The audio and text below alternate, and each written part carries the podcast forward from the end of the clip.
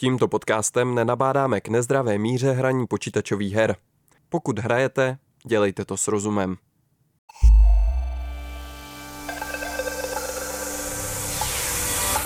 Základnu chrání pouze 11 věží, které je třeba zničit. Potom se nějakým způsobem rozehraju před, před prvním tréninkem, pak probíhá nějaký ten týmový trénink, který trvá řekněme 5-6 hodin.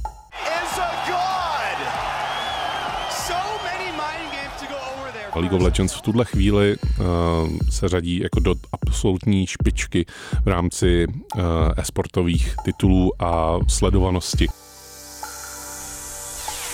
Vlna. Příliv témat z kultury a společnosti. Vlna.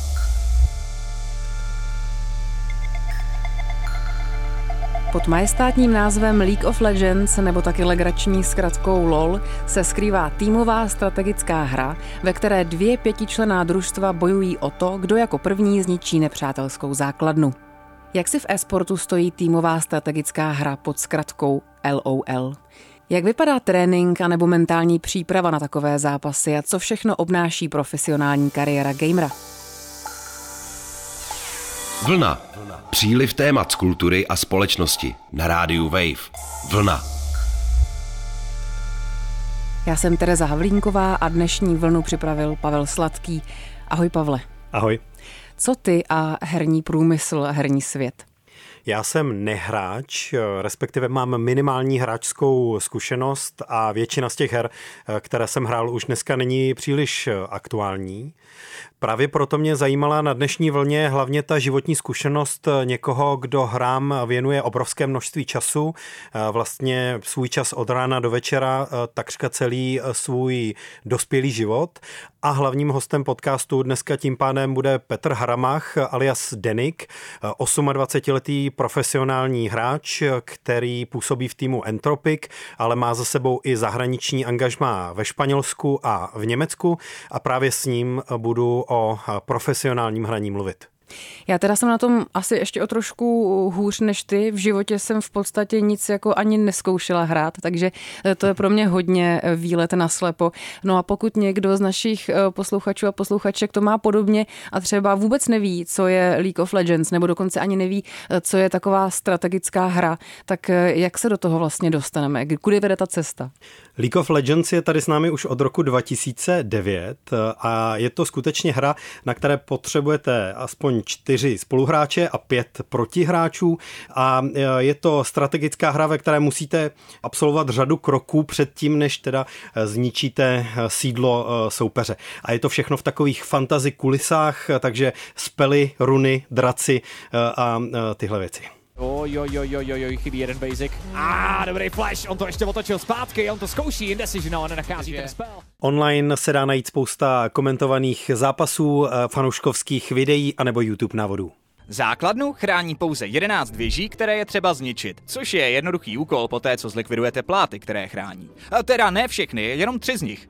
Což zvládnete relativně rychle, ale jenom na spodní straně mapy, protože každá věž má jinou obranu. Tomu říkáme Fortify a v každé minutě se jejich síla mění a mění se taky s počtem hráčů, které pláty ničí a taky podle toho, jak rychle za sebou je ničí. A za tyhle pláty dostanete peníze, nebo taky ne, protože pláty můžou zmizet, což se stane ve 14. minutě a tak se musíte pokusit sebrat fialovou obludu, která ti pomůže pláty zničit včas a kterou najdeš na horní straně mapy. Ale ne vždycky je tam jenom dvakrát a pokud se zrovna nerespawnuje, protože potom zmizí, objeví se tam jiná fialová potvora, která dělá zase úplně něco jiného. A pak stačí prostě rozhodovat, kdy od draka bojovat a kdy ne, protože víš, že tě těch 160 hrdinů je někdy silných a někdy zase není a jaký mají předměty, který zkombinuješ s tím, jak mají nastavený lane management na základě puše a vize, kterou mají na svých linkách a kterou vytvářeli předtím, než si odhlasovali, o co budou bojovat, protože nemůžou úplně přestat bojovat, jelikož když se bereš všechny draky, tak se potom objeví jiný drak, zase velký drak, který je silnější než všichni ostatní a potom, co ho získáš, tak budeš rychle zabíjet soupeře a soupeř bude chtít získat toho stejného. Prostě snadný jak facka. Jak jsem říkal, stačí zničit soupeřící základnu. Tak se nebojte a dejte šanci League of Legends. Jednoduchá hra pro děti i dospělé.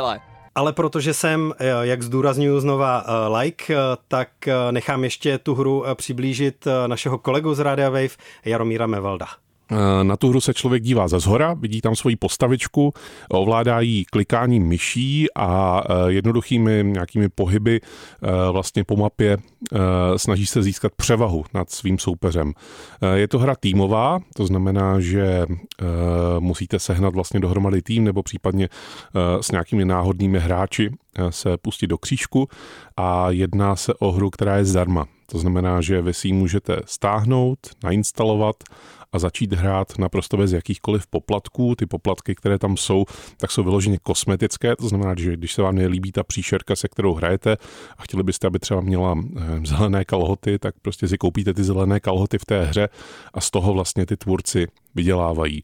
Je to jedna z nejúspěšnějších eh, takzvaných MOBA her, což je samostatný žánr, ve kterém vlastně jde o to udržet kontrolu na mapě nad eh, vaším soupeřem. Soupeř se snaží o to stejné, snaží se také udržet tu kontrolu, eh, ale eh, různými bitvami a šarvátkami vlastně na té mapě z toho strategického pohledu se neustále přelévá vlastně ten, ta sféra toho vlivu v rámci jedné mapy. Tolik k úvodu do herního světa téhle specifické hry League of Legends Jarda Mevald. Jaké je postavení téhle hry vlastně v e-sportu, nebo jaká je i ta historie možná? Je to fakt eh, svého druhu eh, legenda, eh, protože od toho roku 2009, kdy byla hra vydaná, tak se neuvěřitelně rychle rozšířila. Pro spoustu hráčů evidentně hodně znamená. A hodně znamená i taky řečí čísel, protože třeba rok 2018 obsahoval patrně nejvyšší zatím ocenění, ten price pool, což neznamená peníze pro výherce, ale pro všechny výherce, které si následně rozdělí, které byly 6,5 milionů dolarů.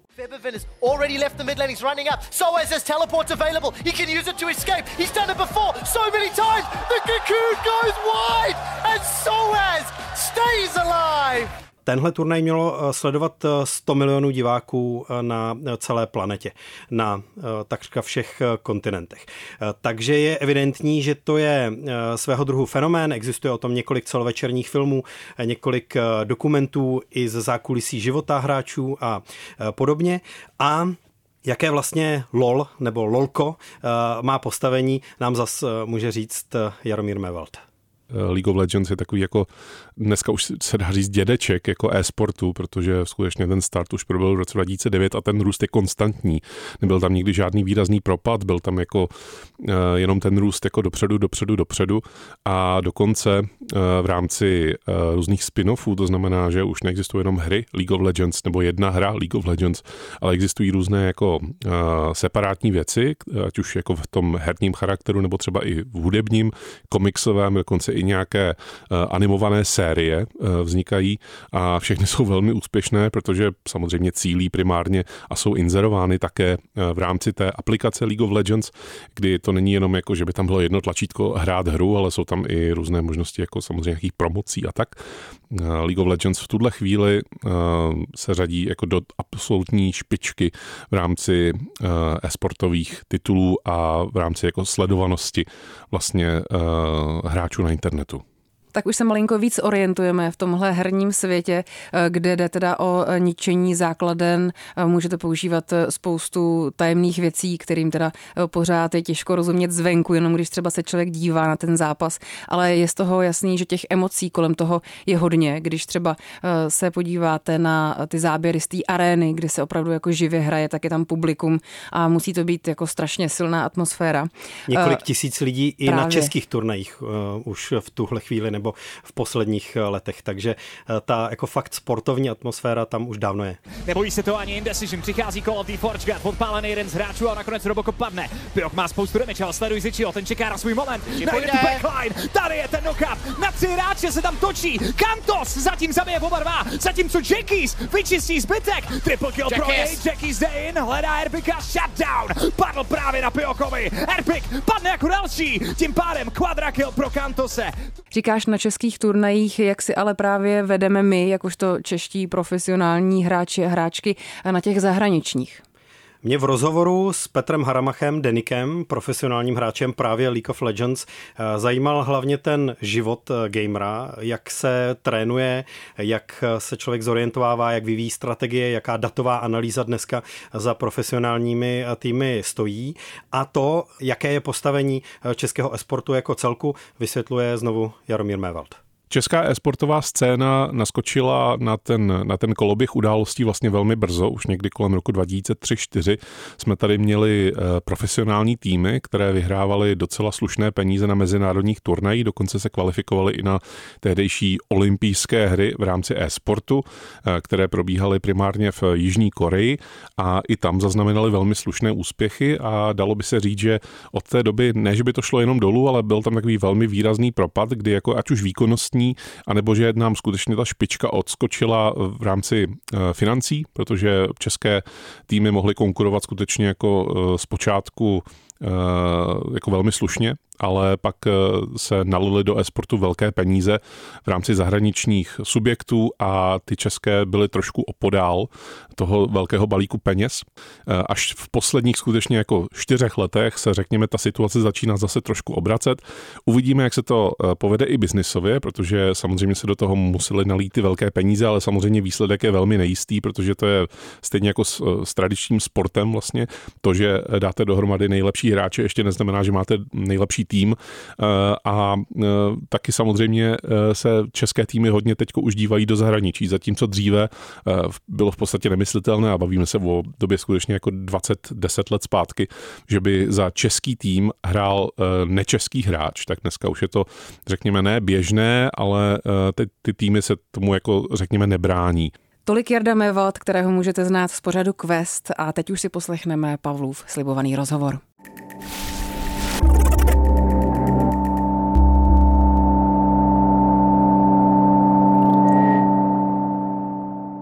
Petr Haramach Denik je teď hostem podcastu Vlna. Ahoj. Ahoj, děkuji moc za pozvání. Kde ty se k téhle hře dostal a kde jsi poprvé hrál League of Legends? Já jsem se k LoLku dostal na střední škole, kde mi to ukázali kamarádi. Dřív jsem hrával jinou strategickou hru, konkrétně to byl Warcraft a nějakým způsobem mi to šlo, protože jsem měl už tu hru nahranou, protože ta předchozí hra, ten Warcraft, tak byla na podobné úrovni, nebo jakoby na podobné bázi ta hra byla. Vybrali si mě nějaký český týmy, začal jsem hrát nějaký první prostě turné a od té doby se to se mnou nějak veze. A to, co tě teda k League of Legends eh, přitáhlo, bylo právě to, že ti to dobře šlo? A nebo ten svět, eh, design postav, to prostředí, to, jak eh, funguje celá ta hra, tě prostě bavilo něčím víc než cokoliv jiného?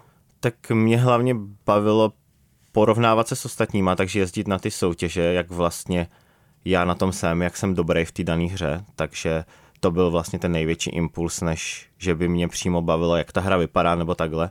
Mě všeobecně bavily vždycky strategické hry, kde záleží na tom, jak člověk vlastně dokáže tu svou postavu ovládat a přemýšlet nad tou hrou, tak to si myslím, že byl ten největší impuls. Takže si prostě soutěživý typ, eh, že ta profesionální kariéra, kterou jedeš teďka už eh, minimálně pět let, eh, tak byla nějakým logickým vyústěním toho, že ti to šlo a že se s tomu hodně věnoval.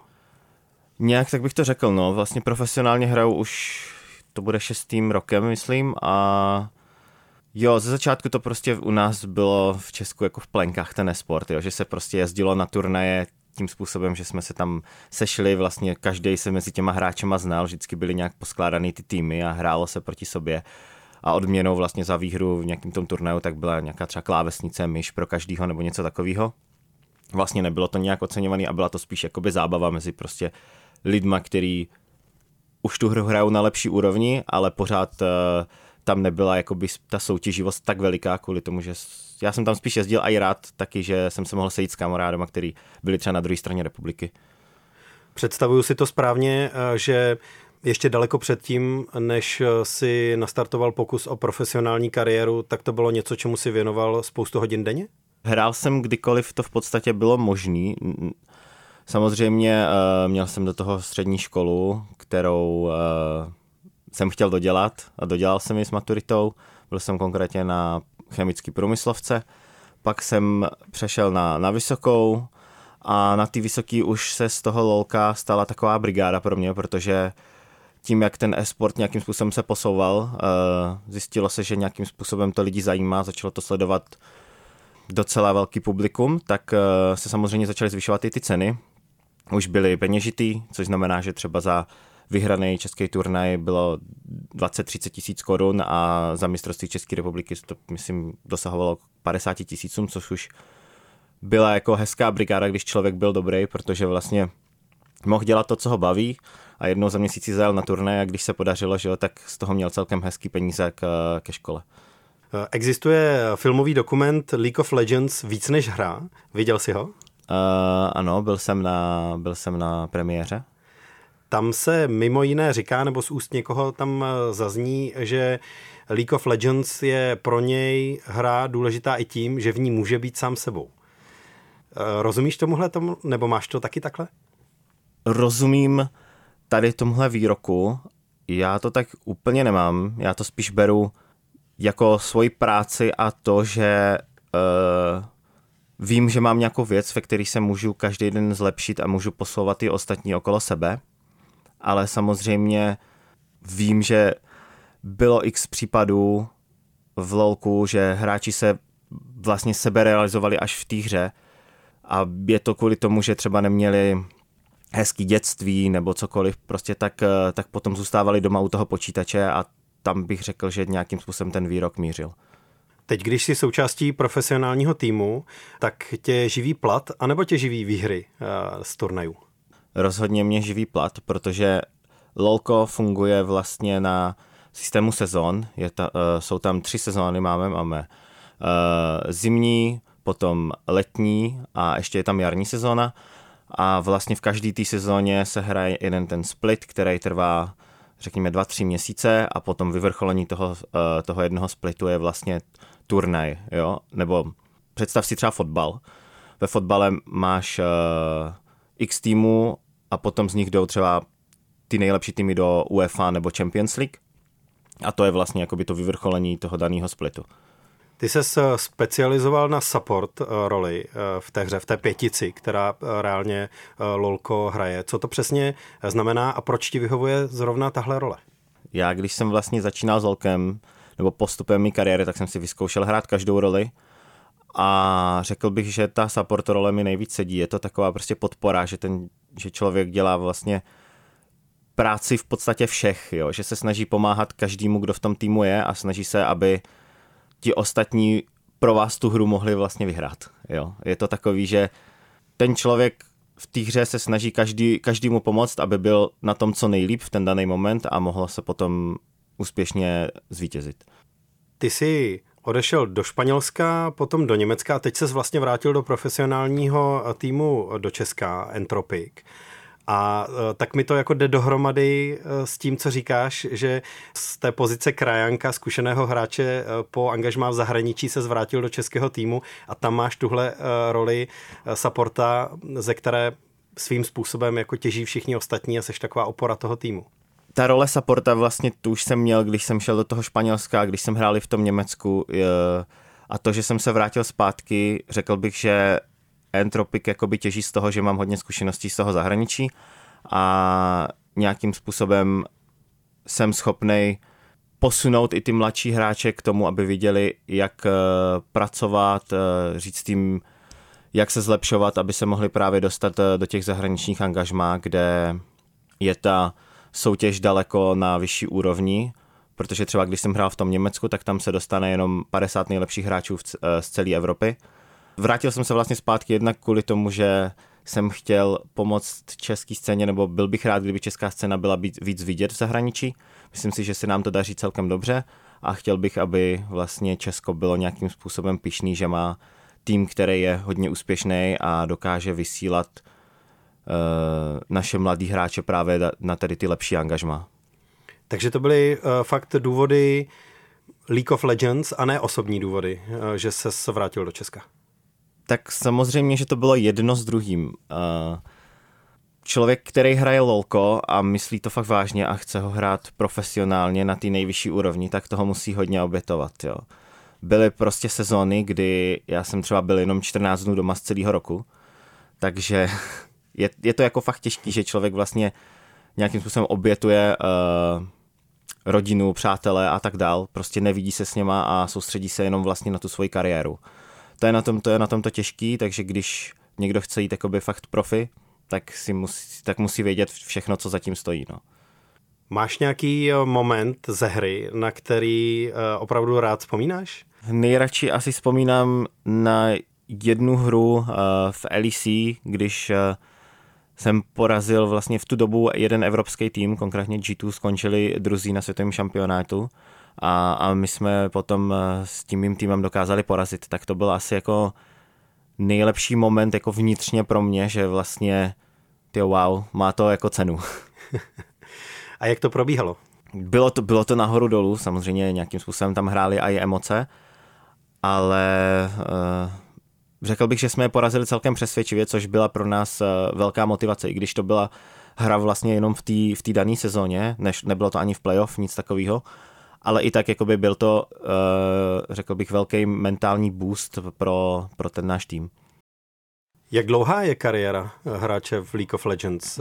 Já jsem zaznamenal, že už vlastně trochu eh, čelíš eh, otázkám, jak to vidíš dál. Tak těmhle otázkám čelím v podstatě skoro každý den. Já si myslím, že kariéra hráče spočívá v jeho motivaci hlavně, protože ty každý den děláš to stejný. Sedneš si za ten počítač a, a hraješ a teď jediný, co se tam mění, tak jsou ty strategie v té dané hře a to, jak se můžeš zlepšit. Je hrozně ono se říká, že třeba odchází reflexy nebo že ten hráč je prostě už starý a tak dále. Já si myslím, že to je o adaptabilitě a motivaci.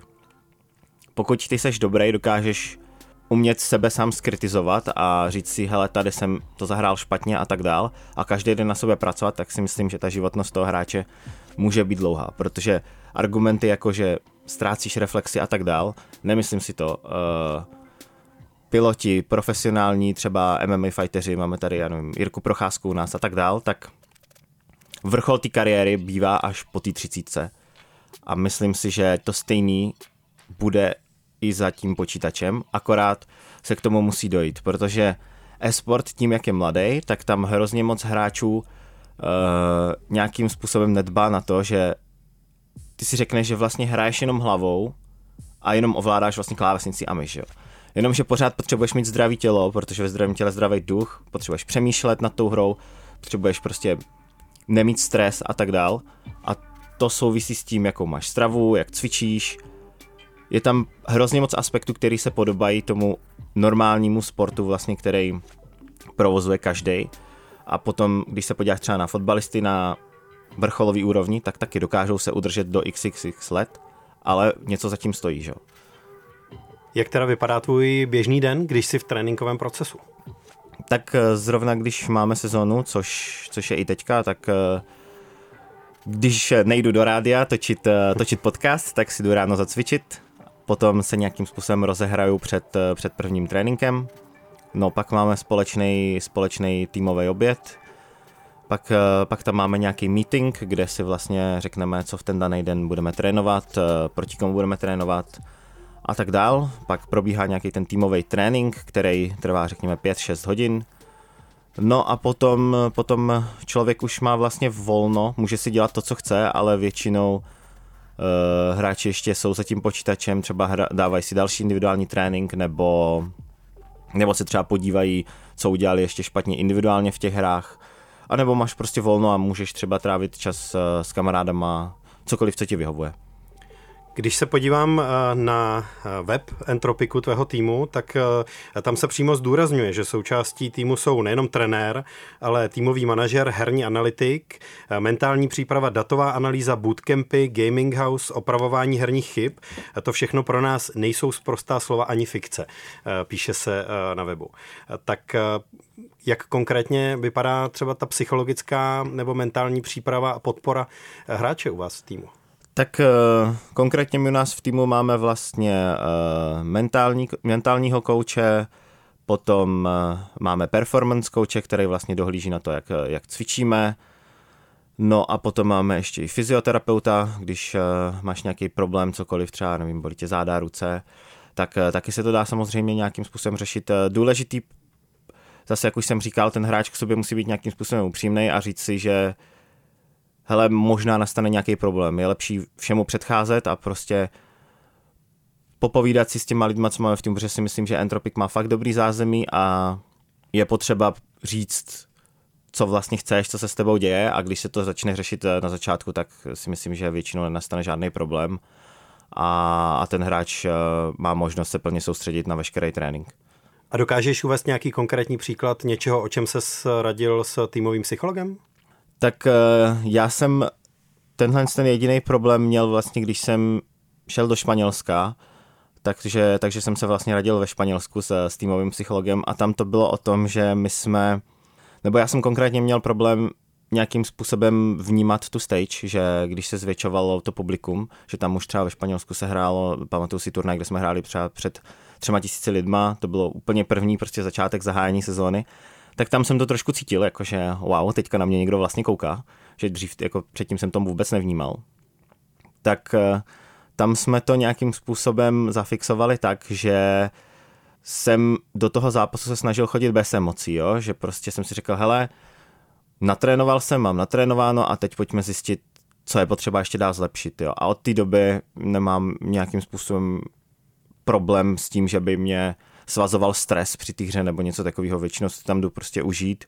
Nějakým způsobem nemyslím na to, kdo se na to dívá nebo kolik lidí se na to dívá a tak dál. Prostě tam jdu předvést to, co mám natrénovaný a, a uvidíme, co bude dál.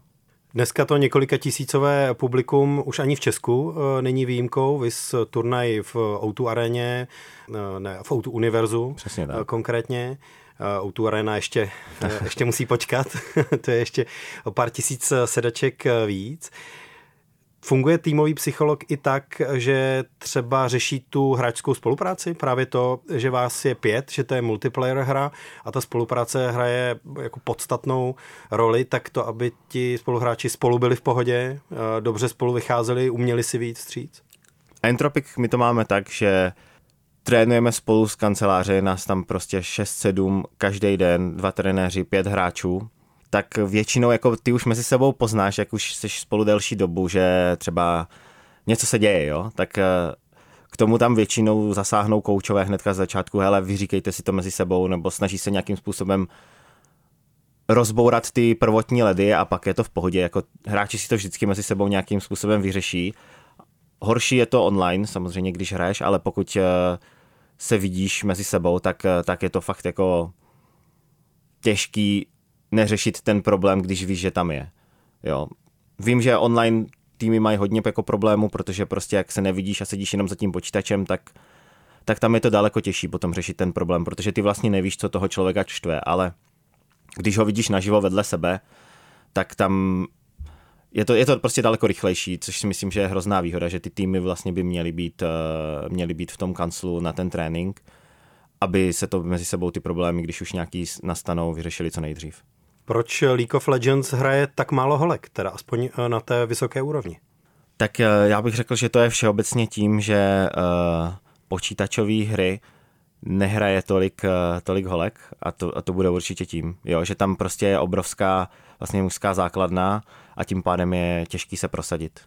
Není potom pro ty holky, i když jsou schopné a rozvíjí ty schopnosti a daří se jim, Eh, těžké proniknout do těch týmů, když jsou kompletně mužské? Asi to bude těžší proniknout do toho, do toho mužského týmu, ale holky mají svoji kategorii, mají svoje turnaje. Pokud eh, by samozřejmě byl nějaký eh, dívčí tým, který by byl na vysoké úrovni, tak, tak si myslím, že není problém, aby hráli i vlastně tu, řekněme, mužskou soutěž. Martin Cabrhel, zakladatel týmu Entropic a někdejší hráč pokeru, je Head of Data Analysis eh, v týmu, aspoň ho tak uvádí web. Znamená to, že to datová analýza toho, jak hrajete, jak se zlepšovat, čeho v té hře dosáhnout, má u Entropiku výsadní postavení?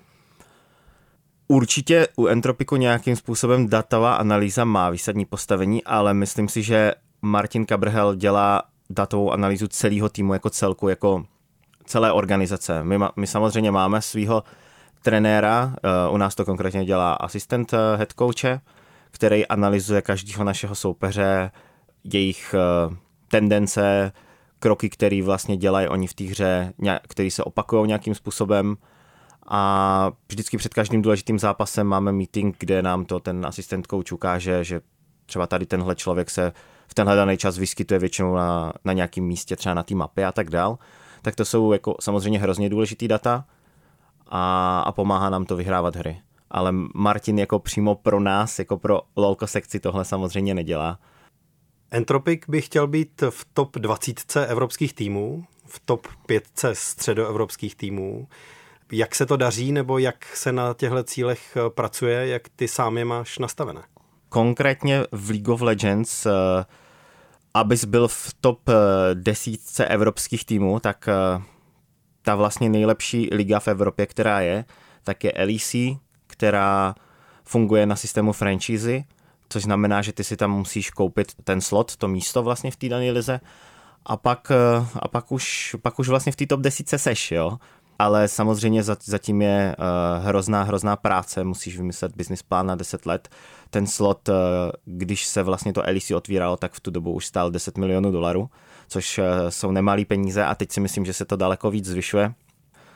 Entropic by samozřejmě mohl být uh, v té v tý LEC lize, ale myslím si, že tady uh, je potřeba ještě nějakým způsobem stanovit, uh, řekněme, takzvanou legacy, že aby Entropic prostě byl dominantní českou organizaci, dělal hezký úspěchy v Evropě a potom si myslím, že by bylo na místě koupit ten LEC slot. Záleží, záleží jaký jsou plány. Já, já nevidím uh, samozřejmě našemu uh, bossovi do hlavy Martinovi, jaký, jaký má plány s lolkem, ale myslím si, že v Česku reprezentujeme Entropic hezky a uvidíme, jak, jak to půjde dál. Kde nejvíc sleduješ dění? Eh, ve kterých týmech, ve kterých státech, eh, kde se třeba přichází s nějakými největšími inovacemi v League of Legends, kde stojí za to eh, se tomu nějak víc věnovat? Když se hráč uh, chce nějakým způsobem zlepšit, tak je nejlepší sledovat podle mě azijský lolko kvůli tomu, že momentálně vyhrávají v podstatě každý světový šampionát, který je. A to je hlavně Čína a Korea. Přesně tak, hlavně Čína, hlavně Čína a Korea. Je tam samozřejmě obrovská hráčská základna. Já už jsem eh, v Koreji uh, trénovat byl. I ten individuální trénink je tam na daleko vyšší úrovni a tam prostě člověk získává vlastně tu inspiraci, to, jak se vlastně ta daná hra posouvá. Takže, takže rozhodně jakoby sledovat to azijský lolko. A v čem je na vyšší úrovni? Eh, když čas už není nafukovací a nejde tomu věnovat víc, je to právě v té analýze Ehm, nebo potom rozboru hry v tom, kým je ten tým ještě obklopený, nebo tak? Hráči dávají do, do toho svého individuálního tréninku hrozně moc. Je tam samozřejmě uh, perfektně vybudovaná nějaká uh, trenerská struktura, každý hráč má svého kouče, tým má několik koučů, každý z nich má nějaký úkol, co v té dané hře analyzovat a tak dál. A ty hráči prostě tam mají hrozno, hroznou možnost Eh, jak čerpat informace a jak se posouvat. Jo, třeba korejský tým eh, T1, tak vím, že má prostě třípatrový barák a v jednom patře hrajou hráči vlastně, který uh, jsou úplný, ne že začátečníci, ale prostě, aby ty se mohl jít podívat do toho patra a hrát tam zadarmo, tak musíš mít určitý ten individuální ranking. Tam začíná ten první scouting. Pak máš academy tým, v dalším patře a pak máš ten hlavní tým a do toho hlavního týmu se chce samozřejmě každý dostat, protože tam seš nejvíc vidět. Jo, a oni tam mají prostě takhle vybudovanou strukturu a jak už jsem ti říkal, nejlepší je trénovat tak, že ti lidi vlastně se mezi sebou vidí, tak tam to máš udělané na tři fáze, jo. To, to je prostě šíleně, jako je to vepředu, tam v Ázii to lolko. Když se teď po našem rozhovoru vrátíš k počítači, a rozehraješ se, nebo začne nějaká hra před tím týmovým eh, obědem a rozborem, tak jak si to uh, zmiňoval, eh, tak víš, na co se dneska zaměříš? Nebo uvidíš, jak to půjde? Vždycky moje první hry, jako by ty raní, tak, tak se chci rozehrát, rozklikat, abych nacítil to, jak vlastně dneska vnímám, jo, každý den je prostě jiný, někdy si třeba naložíš eh, víc vach v posilovně a pak tě to trošku unaví, takže, takže vlastně poznám, jak v ten daný den hraju a podle toho, podle toho si naplánu, na co se chci vlastně soustředit. V těch prvních dvou hrách, ve kterých já se rozehrávám, si nějakým způsobem rozmyslím, co v ten daný den chci trénovat. Dost možná asi dneska hvězdou pro začínající hráče a hráčky. Přistupuješ k tomu takhle? Tak eh, že bych se cítil jako hvězda nebo něco takového, tak to určitě ne. Pokud se mě někdo na něco zeptá třeba nebo napíše z hráčů, z fanoušků, tak, eh, tak mu jako vždycky rád odpovím, řeknu svůj názor, ale že bych, eh, že bych si připadal jako, jako ně, nějaká hvězda nebo jako někdo, ke komu by se měl vzlížet, tak to asi úplně ne. Říká Petr Denik Haramach. Vy jste poslouchali hráčskou vlnu s Pavlem Sladkým a od mikrofonu se loučí Tereza Havlínková. Vlna. Příliv témat z kultury a společnosti na rádiu Wave. Vlna. Poslouchej na webu wave.cz lomeno vlna, v mobilní aplikaci Můj rozhlas a v dalších podcastových aplikacích.